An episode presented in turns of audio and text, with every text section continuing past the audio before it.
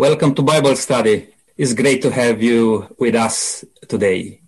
It's always a pleasure to open uh, the Bible and to learn. Today, we are going to talk about playing God. This is a quite interesting topic.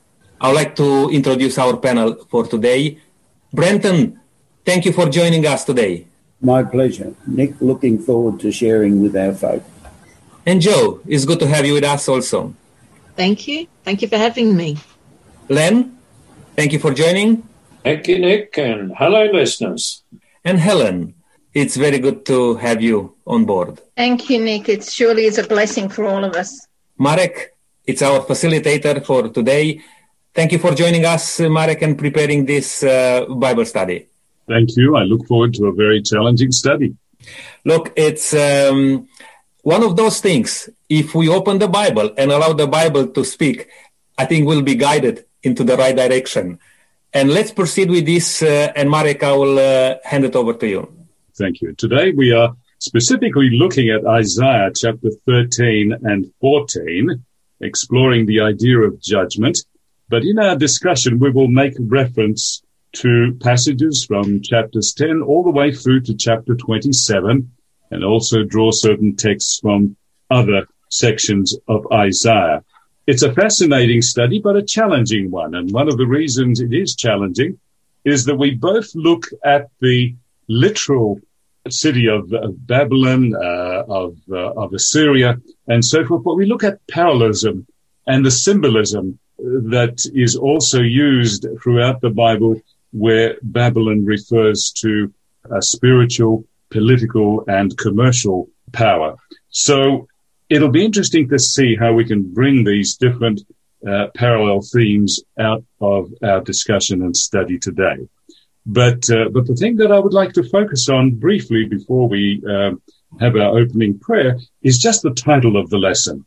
The title of the lesson is playing God. Now, panel members, uh, this can have various meanings uh, it's a fairly broad concept that has both theological implications and can even touch on certain scientific notions and concepts.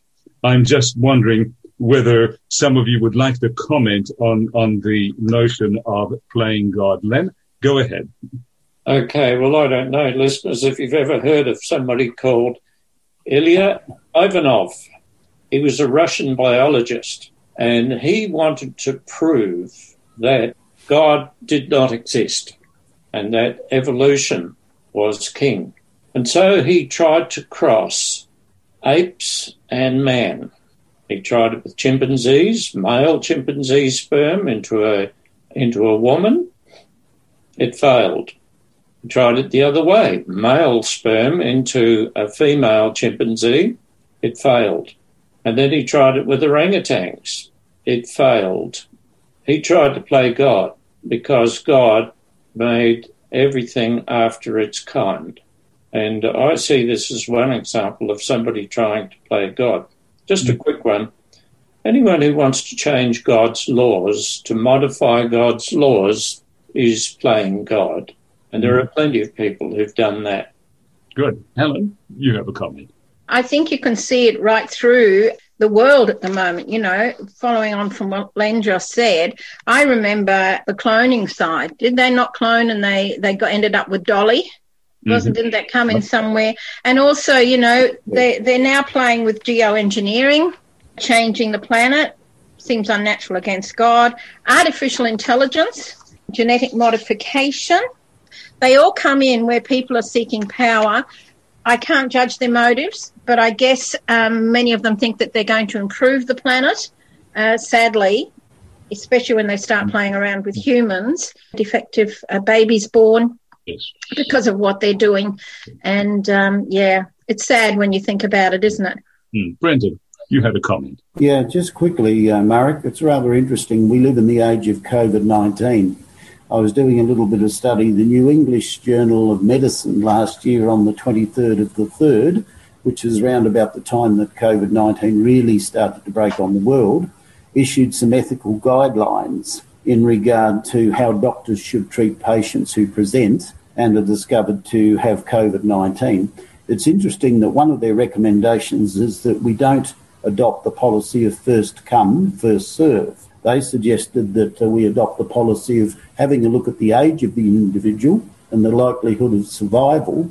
Uh, if you study the Italians experiment or the ex- Italian uh, principles, it's very much the same. In other words, what we're facing in the world at the moment is doctors and nurses and professional people having to make decisions, perhaps, as to who may live and who may die. Yes. And I find that very, very interesting. Yes, yes, it is. Joe, would you like to comment? You know, we can accuse people of playing God, and sometimes we are put in a position where we may have to make decisions that, you know, stretched resources need to, you know, how to best use them. So sometimes we can be a little bit hard on people. I guess the motivation is an important factor is you know, am I playing God for my own pleasure? Am I playing God for increasing my own power, um, bank balance? Um, so, look, I guess there is a factor of motivation in why we do what we do. And it doesn't have to be an organization. Sometimes I can play God in my own, well, in my, those, in the lives of those who are closest to me, um, or those that I work with. So there's definitely a lot of food for mm. thought, isn't there, about the role of playing God and how far how far do we take it? Let's yeah. not look too far away. Sometimes we could, yeah, sometimes we could do that too. Yes, Nick, you have a comment. Yeah, I'd just like to um, say that you know we mentioned here people who try to play God who may not even believe in God, or certainly they don't believe in God. My concern is when we try to play God pretending that we believe in God and knowing God. And I'm thinking of a passage in the Bible when Jesus was commissioning Apostle Peter to look after the church, to grow the church. And that passage, you may remember, whatever you will bind on earth, it will be bound in heaven. From uh, Matthew 16. What I would like to mention on this regard is that my concern is when Christian believers, organizations will take that role to that extent to play God on earth. That's mm. my concern. Okay, good. Thank you. The term is generally uh, used in reference to people who try to exercise great authority and power. And of course, what we find when that happens, we witness the greatest atrocities, yes. bloodshed, you know, we saw that during the Holocaust. We, we saw that throughout uh, uh, periods of ethnic cleansing on different continents, different places. Sometimes it was based on, uh, on ethnicity, sometimes on religion. And so these are abuses of power. And of course, what we will learn from the lesson today is that God will ultimately bring to account any individuals, any cities, any nations, any institutions who abuse power because with that abuse of power, we see injustice and we see meddling in things that are strictly the prerogative of God. So before we enter into our study, I would like to invite us all to bow our heads in prayer. And uh, I would uh, ask Brenton, would you kindly lead us in prayer? Certainly, uh, Mary. Father in heaven, we thank you for the privilege of studying your word. Help us to recognize a couple of things that we serve a God who knows everything who knows the end from the beginning, who is in control of the events of this world, even though at times we may doubt that.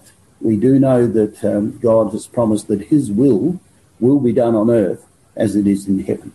As we deal with um, these issues in our study today, help us to remember that um, in our own lives we can play God at times. And I pray that you'll forgive us I pray, Lord, that you'll help us to always be looking to you for the source of our wisdom, for the source of our decision making, for the source of our strength, and for the source of our action. We thank you that you have promised all of these things in the book of James, where you've said, He that is without wisdom, let him ask, and God will give it to him abundantly. May we be, as a panel, be given wisdom today as we share this message in Jesus' name. Amen. Thank you. Our lesson study begins with a uh, memory text. Which comes from Isaiah 25, uh, verse 9, uh, a beautiful positive affirmation of faith in God. Len, would you kindly read and comment on our memory text? Behold, this is our God. We have waited for him, and he will save us. This is the Lord. We have waited for him, and we will be glad and rejoice in his salvation. Now, the book of Isaiah was written in an age of turbulence in the Middle East, where uh, there were wars and attacks, and there were governments that were not very effective. I refer to the government of Ahaz when he was king of Judah. You know, I was thinking a bit when Barack Obama was touting for presidency of the United States. My son and his wife and now some of our grandchildren live in the United States, and there was great hopes that Obama would be the salvation of the United States of America. Well, he did some good things, but I think the people overall were disappointed. And then came Donald Trump, who was going to make America great again. I think many people were disappointed. And now we have a new president. And I think, although they might patch up a few things here and there, there will be a disappointment. However, as is pronounced in this verse, this is our God. We have trusted in him and he will save mm. us. The point of this is we can put our trust in princes, in governments, in kings, in earthly powers. They will always disappoint. The only sure thing that we can uh, have for our salvation is our God. Uh, I'd like to stress this very much, listeners. Don't put your trust in governments and things like that. They will only disappoint. It's only God who will do what we really need. Thank you. It's uh, it, it's fascinating to to kind of reflect on the fact that Isaiah was probably one of the most unpopular individuals in his own time, because everybody looked to other powers, other nations to rescue them, to uh, to bring relief. But here Isaiah stands out as one who distrusts alliances, distrusts these superpowers. Instead, he holds up God as being the one who will save them. And of course, these words brought tremendous comfort to the poor, to the oppressed, to the helpless, those who were trusting in God, but it seemed that everything was working against them. And I think another point that is worth highlighting in all of this is that when we look at the writings of the prophets, their messages oftentimes begin with identifying sin. Uh, they continue with warnings of impending judgments, but they always conclude with messages of hope. And so in today's uh, study, as we look over the chapters uh, that we will consider, we see exactly that. We see the doom and the judgments, the oracles, prophecies against different nations that uh, God at times used as part of his judgments, but nations that have overstepped their use of power. And ultimately we come back to the firm rock, the God of our salvation, the God who is uh, the only one who controls history and who brings relief and, and restoration. So this is a pattern that we'll see uh, repeat itself as we study different passages from Isaiah. So today we focus on the nations and empires to whom the kings of Israel and Judah turned for help instead of relying on God. And, you know, when we see all the bloodshed and the brutality, I can't help but think that this is the direct outcome of the fact that Judah and Israel trusted in military power, in the art of politics, where faith in God was supplanted by self-reliance and trust in chariots and military boots. And you know, today we have nations, both secular and Christian nations, where I think there is the great risk and tendency to rely on their military power rather than the Christian principles that undergird these nations. And so when we look at the prophet Isaiah, who very much stood alone. He demonstrated distrust of worldly powers. He opposed alliances with pagan nations and he pleaded for the kings of Judah and Israel to place their trust in God. I really appreciated a comment that Abraham Heschel makes in his book Prophets, and I want to share a quote here with you.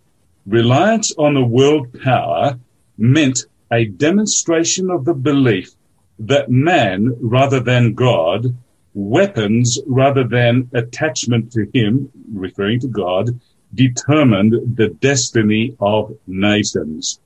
From our study today, we will see that that is absolutely incorrect. That in the end, God is the sovereign power. So subservience to pagan Assyria, Babylon, or Egypt was not what God desired for Israel and for Judah. It meant their accepting their gods, cults. It involved them in military operations and reliance upon these nations meant denial of God's power over history. So today, as we begin our study, I want to look at another question. Because we are focusing on judgments of God against these nations, nations of Assyria, Babylon, Tyre, Damascus, and so forth, I want to ask the question, panel, do you feel that these nations were also important to God. And did God give these nations, these nations that were doomed, did he give them an opportunity to change, to be different, to recognize God as being the righteous and just God? Would you comment on that, please? Uh, Brenton, would you have any comments? Yes, certainly. Uh, before I comment on it, Marek, just very quickly, I'd like to comment on uh, what you said earlier on about Isaiah pleading with the king to uh, trust in God. Now, we have a nation on earth today known as the United States of America, and I believe on their coins they actually have In God We Trust. And there's a certain irony in all of that because if you study military history, you will realise that the gross national product or the percentage of gross national product that America spends on the military is greater than Russia and China combined. I find the find a certain irony in all of this when here we have a nation that professes to believe and trust in God, who is the only superpower on earth, and yet uh, they're, they're trusting in their weapons and that. Uh, here we find three nations mentioned Assyria, Babylon, and Tyre. I'll comment just briefly on each of them. In the book of Jonah, God sends Jonah to Assyria. He sends him with a message that in 40 days, Assyria or Nineveh will be destroyed. Now, Nineveh was a city of 120,000 people, which in those days was very large. It had a circumference of the walls of 13 kilometres. It was a most interesting place. He went throughout the city in chapter 3 and proclaimed this message that in 40 days Nineveh will be destroyed. And you find Marek in verse 9 of the same chapter, which I won't read for brevity's sake, uh, the king commanding everybody to put on sackcloth and ashes. He said, It may be that the God of heaven will look down favourably upon us. There seems to be some recognition here, even by a heathen monarch, as to who the God of heaven is. In chapter 4, right at the end of the chapter, we find um, Jonah petulantly uh, sitting underneath a um, gourd or a vine because God hasn't destroyed Nineveh in 40 days.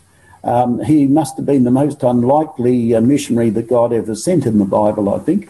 And God says to him, Should I not have mercy and compassion on the people of Nineveh, wherein there are 120,000 people, together with many sheep and cattle? God even has compassion on the animals. Mm. I find that a very, very interesting comment. So, did he give them a chance? Yes. Then we come to Babylon. I'll only touch on one text in Babylon. We have the story of Nebuchadnezzar for us in chapters 1 to 4. But in chapter 5, Daniel is called in to um, interpret some writing that is on the wall of the king's palace. And he talks to um, Belshazzar, who is a great great grandson basically of Nebuchadnezzar, and says this. He says, Your father Nebuchadnezzar was humbled because of his pride, and he acknowledged the um, God of heaven. However, you knew all this, but you did not acknowledge the God of heaven. Therefore, you were weighed in the balances and found wanting. And of course, that night Babylon fell. In the case of Tyre, which was a neighbour of Israel, I believe that there would have been opportunities uh, for them to know the true God. Uh, Tyre was a great trading centre. There was a lot of shipping and commerce going through Tyre. And I believe they also were given an opportunity. So I have to go back to 1 Peter 3.10. God is not willing that any should perish, but that all should come to repentance. Mm. Thank you, Brenton. I appreciate the comment. Uh, there's another passage of scripture in Ezekiel 18:23 that I would like for us to highlight. Helen, would you be kind enough to read that passage for us? Yes, surely. I'm reading from the New Living Translation. Uh, Ezekiel 18:23 says, "Do you think that I like to see wicked people die?" Says the sovereign Lord. Of course not. I want them to turn from their wicked ways and live. And if I could just please do a, a parallel text, Ezekiel 33:11 says, As surely as I live, says the sovereign Lord, I take no pleasure in the death of the wicked people. I only want them to turn from their wicked ways so they can live. Turn, turn from your wickedness, O people of Israel. Why should you die?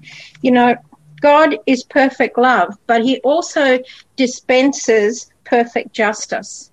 And um, when I look at this, I think, oh, right, okay. Perfect love causes him to be merciful to those who recognize their sin and turn back to him but he cannot overlook those who willfully sin. Mm. And wicked people die both physically and spiritually. And mm. um, God doesn't take any joy in their deaths. He doesn't want anyone to perish. He would prefer for us all to turn to Him and have eternal life. And, you know, likewise, we ourselves must not rejoice in the misfortunes of the non believers. Instead, we should do all in our power to restore faith to them as well. In the um, paraphrase version of the Bible, The Message, by Eugene Peterson, there is a phrase that really impressed me. It says this God is in the business of putting things right. Now, what Helen's just been speaking about, God takes no pleasure in the destruction of the wicked. It's His uh, will that people turn to Him and thereby enjoy the uh, his goodness and the benefits that he gives. Nevertheless, God does use human agencies, whether they be individuals or whether they be uh, countries or empires, to use as punishing machines, if you like, in order that those people who are being punished will come to their right senses and turn back to Him. That's His uh, intention all the time. Mm. Now, my wife often spends a lot of time on the telephone speaking to people overseas, people, uh, good friends, and people like that. And a friend said to her the other day, I can't read the Old Testament. It's too gory. Well, when you look past the gory to the glory, what God would like these people to achieve in their lives it's a different story. So it's gory, glory, and a different story. And that's what God wants. Right. Thank you. Thank you, Len. Interesting play on words. Um, no doubt in our minds from a study of the Word of God that God equally loves the Assyrian, uh, the Babylonian, uh, the person of whatever cultural background, even though he chose the nation of Israel to be special light bearers throughout history, he loved the people of all the other nations as much. He oftentimes used them as tools in his own hands for purposes of discipline, etc.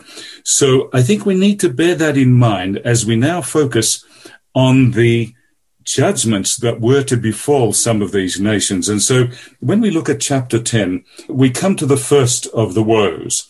And, and here uh, we look at, at verse 5 of chapter 10, and it says, Woe to the Assyrians, the rod of my anger, in whose hand is the club of my wrath. the Assyrians were the first ones against whom God pronounced these judgments. And there are specific reasons why he did that. Len, I'm just wondering whether you might be able to shed some light uh, on why God pronounced judgment against Assyria. God's intention is that everybody should be saved, that everybody should turn to him. Now, he used the Assyrians to attack various other nations, including Israel and Judah, in order that people would turn back to him. But it didn't end there. He also wanted the Assyrians to, to turn to him. Now, they were a particularly bloodthirsty, cruel people, and uh, they were very successful in their campaigns against other countries. But God wanted them to turn to him too. And so he pronounced judgment on them because of what they had been doing. For example, in verse 7, where God sent the Assyrians to punish the other people, the Assyrians took things into their own hands. And it says, This is not what he, referring to the Assyrians, this is not what he has in mind. His purpose is to destroy, put to an end many nations. And that's what the Assyrians did. Right. But mm. following on from what you just said, Mary, God is not willing that any should perish. We're reminded of that in the New Testament. Mm. And this applied back then, even to this group of warlike, cruel people. He wants bad people to become his people, to become good people. Mm-hmm. Thank you. And, and of course, when we look at, uh, at verse 12, God says, I will punish the king of Assyria for the wilful pride of his heart and the haughty look in his eyes. For he says, by the strength of whose hand? My hand I have done this, by my wisdom, because I have understanding I removed the boundaries of nations. I plundered their treasures. Like a mighty one, I subdued their wings. Isn't that amazing? Uh, the passage is just filled with all of these eyes where I have gathered all the countries. I have the wisdom. I have the knowledge. And of course, it leads us to ask the question, did Assyria play God? Even though Assyria, the king of Assyria, the power of Assyria was used by God to bring Israel into, you know, to wake them up. The king of Assyria, like the king of Babylon, Nebuchadnezzar, you know, it was all about me. I, I, I. And so he was punished for his arrogance. It's a characteristic that goes right back, right back into eternity, doesn't it? With the, uh, with Satan, with Lucifer, star of the morning. And so this focus on I did it my I did it by my own virtue, by my strength, rather than saying God has given me this God has given me the strength or wisdom, we tend to re- take the credit to ourselves. And this king was doing this. He was taking the credit to himself. So in that sense, God was punishing the arrogance and the self-reliance and the um, self self-aggrandizement.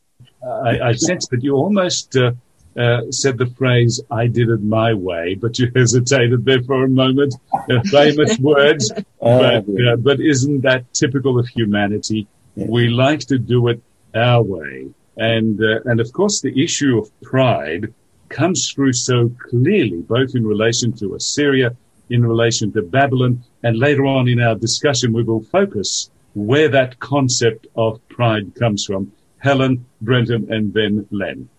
In listening to what you were reading before, Mary, um, that was from Isaiah 10, it was very obvious that the Assyrians were arrogant, proud of the victories that God actually permitted and they thought they had accomplished everything in their own power. Our own perspective can also become distorted by pride in our accomplishments. We need to be careful. If we do not acknowledge God to be in control of our lives, working out his promises, we are also bound to fail. But I'd like to refer to the next two verses after which you are reading, if I may, from the New Living Translation, because it talks about instruments and um, no instrument or tool accomplishes its purpose without a greater power. For example, it says, But can the axe boast greater power than the person who uses it? Is the saw greater than the person who saws? Can a rod strike unless a hand moves it? Can a wooden cane walk by itself? Therefore, the Lord, the, the Lord of heaven's armies, will send a plague against the Assyria's proud troops, and a flaming fire will consume their glory. And, you know, when you think of it, Assyrians were actually a tool, if you like, in God's hands, but they actually fail to, re- to recognize it. And when a tool boasts of greater power than the one who uses it, it is in danger of being discarded. So we too are only useful to the extent that we allow God to use us. And if God has given us resources and special talents, we mustn't regard them as our own creation or um, special privilege. We must give the glory back to God. Just quickly, um, Marek, on this one, it's, it's rather interesting. With Assyria, which we're looking at at the moment, if we were to go further into the book of Isaiah, and we will in a future study, but I'll touch on this because it's relevant to what we're doing now, we have a king called Sennacherib who comes along and he gives a message to the then king of Judah, Hezekiah, saying, Do not think that you can trust in your God that he will deliver you. Right. Who of the gods of Sepharvaim, um, and he names about a, 10 cities or countries, who of those gods ever delivered them, delivered them out of my hand? Don't delude yourself into thinking that your God will deliver you out of my hand mm-hmm. either. Now, the Greeks have a word for this, Marek, as you know. It's called hubris. Yeah. It's excessive um, self confidence. And in Greek mythology, those who exercised hubris were brought to judgment. Even though that's a pagan philosophy, I find it interesting because in modern society you hear the word hubris quite a lot. Mm. And um, I think the message is very, very clear here. As Helen said, God is using Assyria for a purpose, but they do not recognize this purpose. They only recognize the purpose of plunder and of subjugation. Mm. And I think Nebuchadnezzar had trouble with this concept. And um, it took some time before he acknowledged the God of heaven in Daniel chapter 4.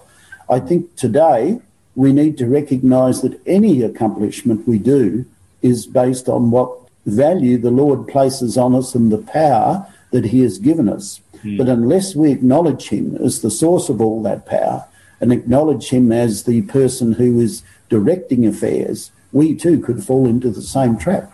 Thank you, Brenton. And you used the example of Sennacherib, how quickly he came to a miserable end. Len, you had a comment. It reminds me of text in Galatians chapter 6, verse 14, where the Apostle Paul, although he was a very, very successful missionary, he says, May I never boast except in the cross of our Lord Jesus Christ, through which the world has been crucified to me and I to the world. So what we're talking about here with these with this Assyrian kingdom is they took all the credit on themselves. Right, right. Nebuchadnezzar stood on top of the uh, hanging gardens wall and says, "Look, isn't this great Babylon which I have made?" Well, mm. took quite a few lessons for him to learn that God gave him mm. the permission and the ability to do that. Therefore, the glory must go to God. And I think that's an important lesson that we hmm. need to understand. And I'm talking about you too, listeners, as we go through life. Mm. And what a patient, persevering God we serve. When you look at the example of Nebuchadnezzar, amazing, amazing how far God would go to give that uh, individual an opportunity to ultimately acknowledge uh, the rightful sovereign. Joe, you had a comment. But I was just going to say that, you know, it's probably worth mentioning maybe that the Assyrians did God's will, but they enjoyed themselves too much and took it way too far. And, and for that reason, also God was very unhappy with them. Good.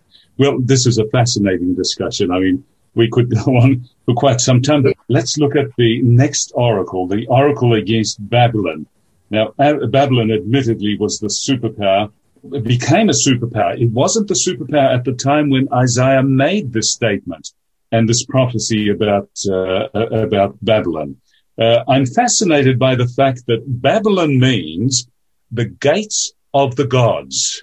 Let's have a look at several passages here that uh, relate to Babylon. And uh, and when we look at uh, at Isaiah, Isaiah refers to Babylon as being the jewel of kingdoms, a center of power, a center of education and, uh, and culture. Again, a power that God used uh, for his own purposes, but ultimately God pronounced a judgment against Babylon because again, Babylon played God.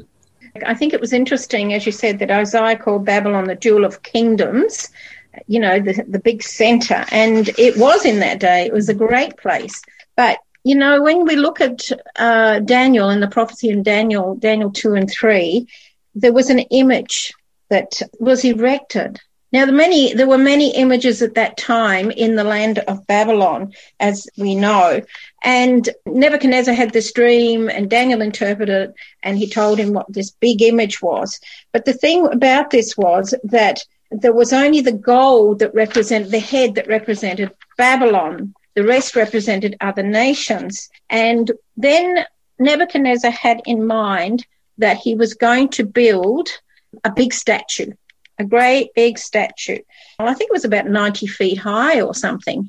And, and his idea that he decided to do this was, I read it was also nine feet wide, so it must have been huge. It was a strategy that he was trying to do to unite the nation and solidify his power by centralizing worship. And when he, he made, or his heralds made an announcement that when the musicians started, they, um, everybody had to bow down now, I thought it was interesting that when you go through this prophecy and you go through this, these two chapters, two and three of Daniel, he was horrified when they came and said three Hebrews had not bowed down. And here we see his pride. He said um, in verse four, 3, verse 14, Is it true, Shadrach, Meshach, and Abednego, that you refuse to serve my gods or to worship the gold statue I have set up? That's absolute pride, isn't it?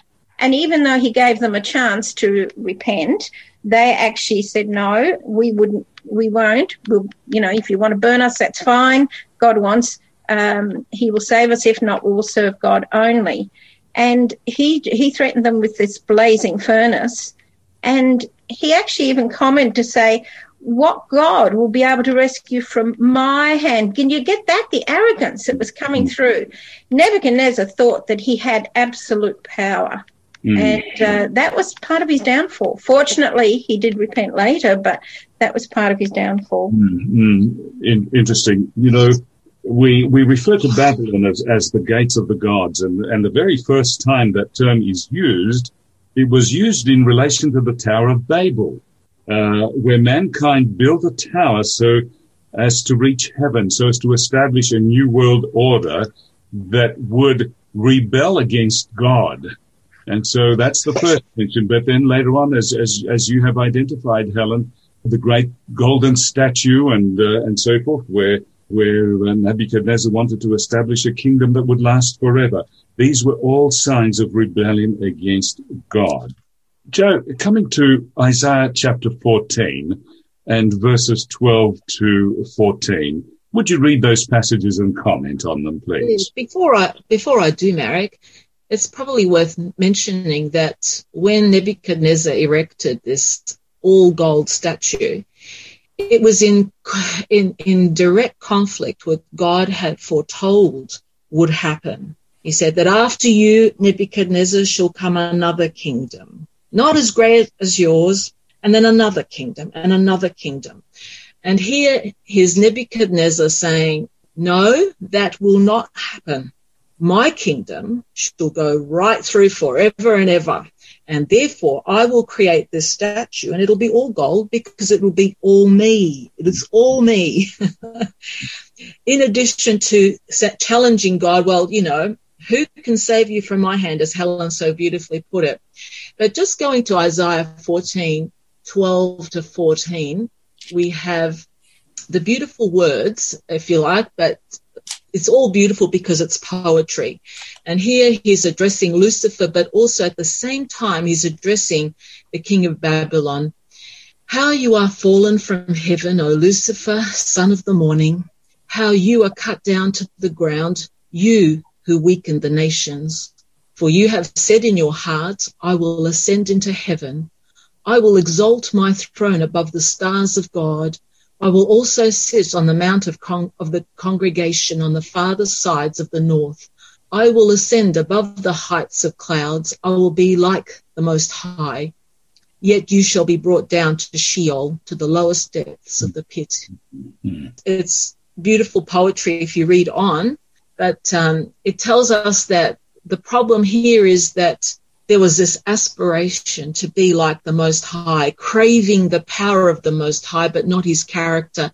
Mm. And, you know, those who, and, and of course, the fall of Lucifer, but the fall of King of Babylon, anyone who raises themselves up and puts themselves mm. in the position of God, plays God, is destined to the same fate. Mm. Pride comes before a fall. And so we have here this being addressed to the King of Babylon. Thank you so much, Joe. Very clearly, this theme is coming through. This theme of, of, of pride, extreme pride, where I will make myself like the Most High, playing God. Playing God is the central issue that we see here with each one of these powers, with each one of these nations and cities upon whom the judgments of God fall. Len, I was wondering, would you kindly highlight some of the very specific sins that God identifies that were associated with Babylon?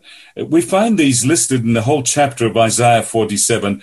Would you just perhaps pick out some highlights there just to give us some idea of what some of these specific sins were? Of course.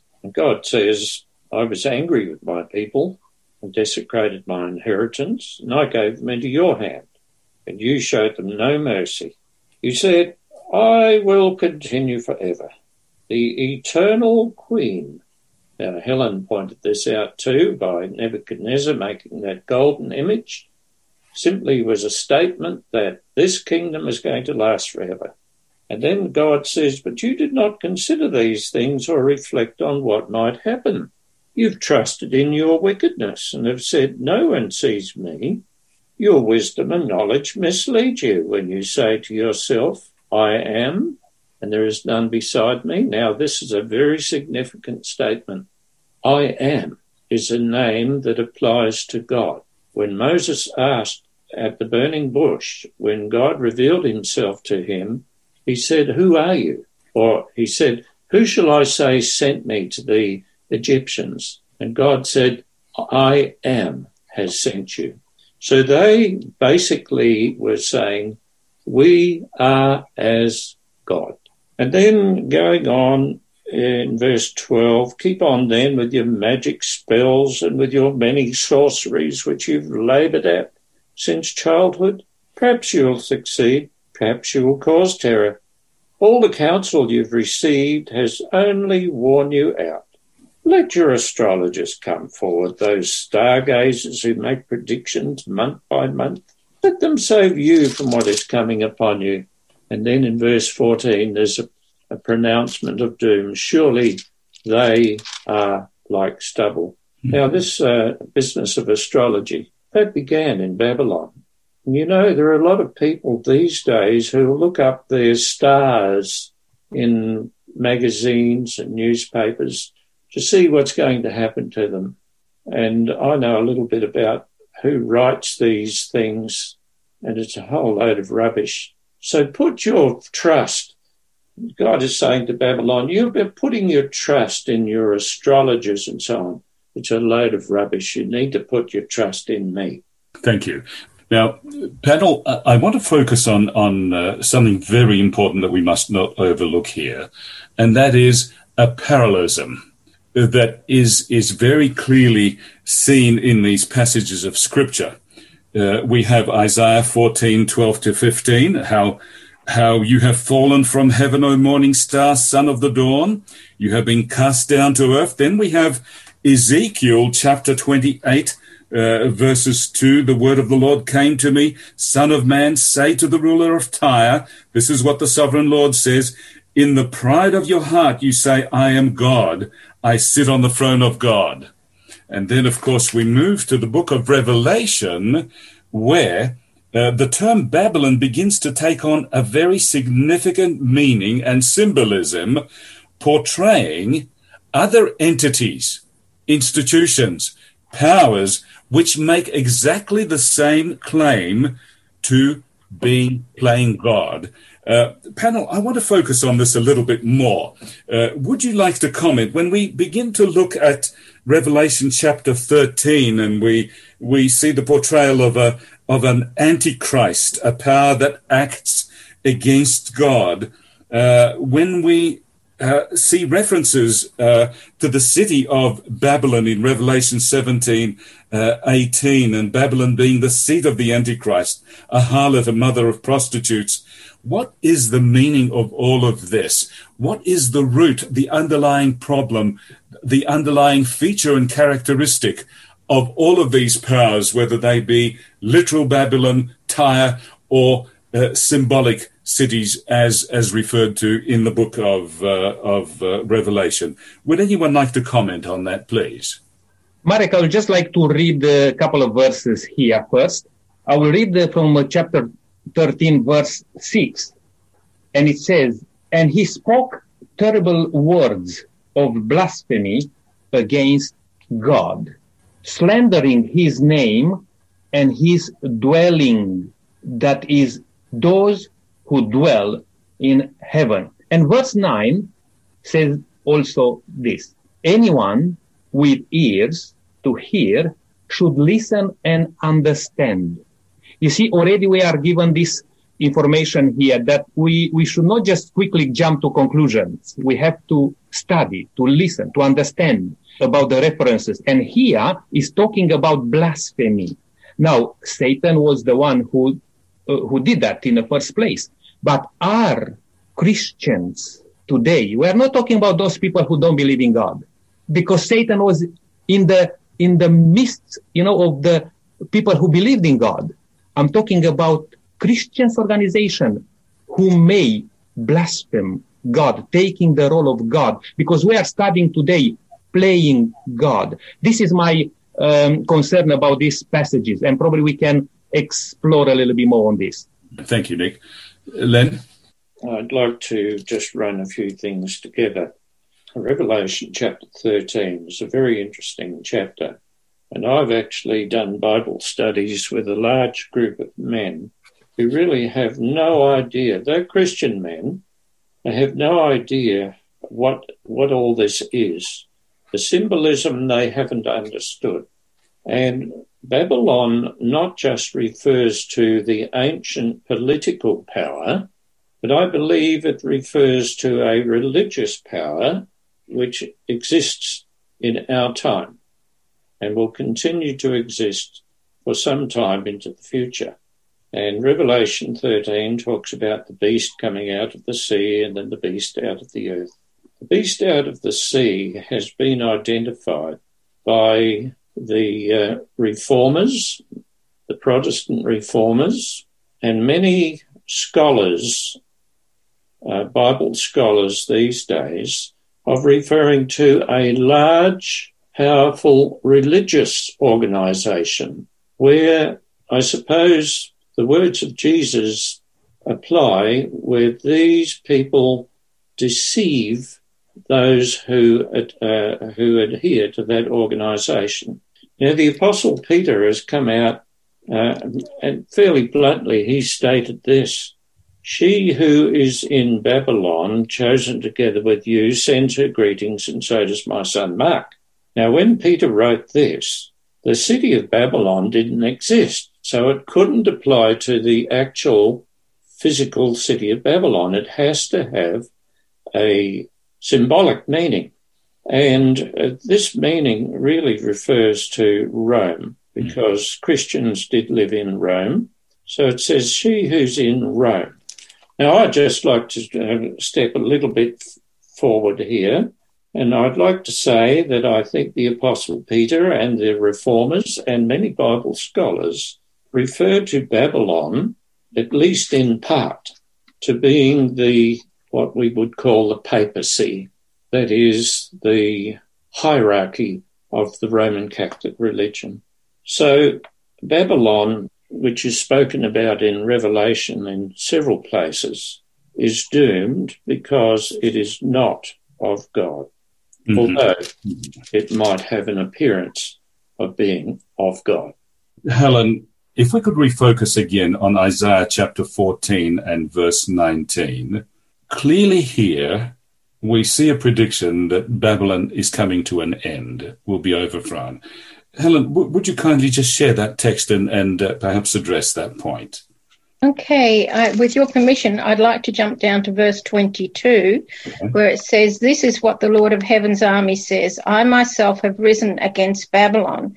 And then verse 23 says, I will make Babylon a desolate place of ours, filled with swamps and marshes. I will sweep the land with the broom of destruction. I, the Lord of Heaven's armies, have spoken. To me, um, when I when I first came to this prophecy, of Babylon, I, I, it just blew my mind. And looking in the history books to see what happened to Babylon assured me that God was in control, absolutely, because what he said came about. And he is in ultimate power and control of all history. Mm. And, and, we need, I mean, Israel did the same thing as uh, literally as, as what the others did. They also turned away. They made a mistake of being too proud to depend on God. And I think this is a big problem. We're also vulnerable to that same mistake. We need to remember that God is ultimately in control. Yes, thank you, Helen. And it's very clear from these accounts that power fades quickly. And in the case of Assyria, Babylon, and Persia and others, power was granted by God, but only temporarily for a purpose to punish his wayward people. By the time the Roman uh, Empire rose and the Roman general came to Babylon, there were no inhabitants there at all.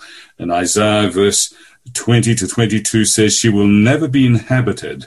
And it refers to the literal destruction of the city of Babylon. It will be destroyed as Sodom and Gomorrah, the two cities that were destroyed by fire, never to rise again. But in Christian eschatology, the book of Revelation also refers to the final and complete destruction of Babylon, the destruction of false systems of worship, of the power of evil and of Satan himself. And so we, we see these wonderful parallels uh, between uh, the book of Isaiah, uh, the prophecies of the Old Testament, and the prophecies of the New Testament. So if we were to briefly summarize what we have said thus far, uh, it is very clear that all of these nations that have been identified in Isaiah, against whom God has spoken prophecy and, and, and oracles, they all played God. They all overstepped the mark. They were characterized by injustice, brutality, and oppression. But God said so far no further.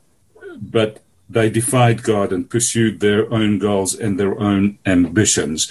And it's interesting the way these people and these nations cease to exist. Uh, when we read the very gory accounts of uh, of the way their women and children were were treated, it very much reminds me of the passage of scripture found in Genesis chapter nine and verse six. Whoso sheddeth man's blood, by man shall his blood be shed.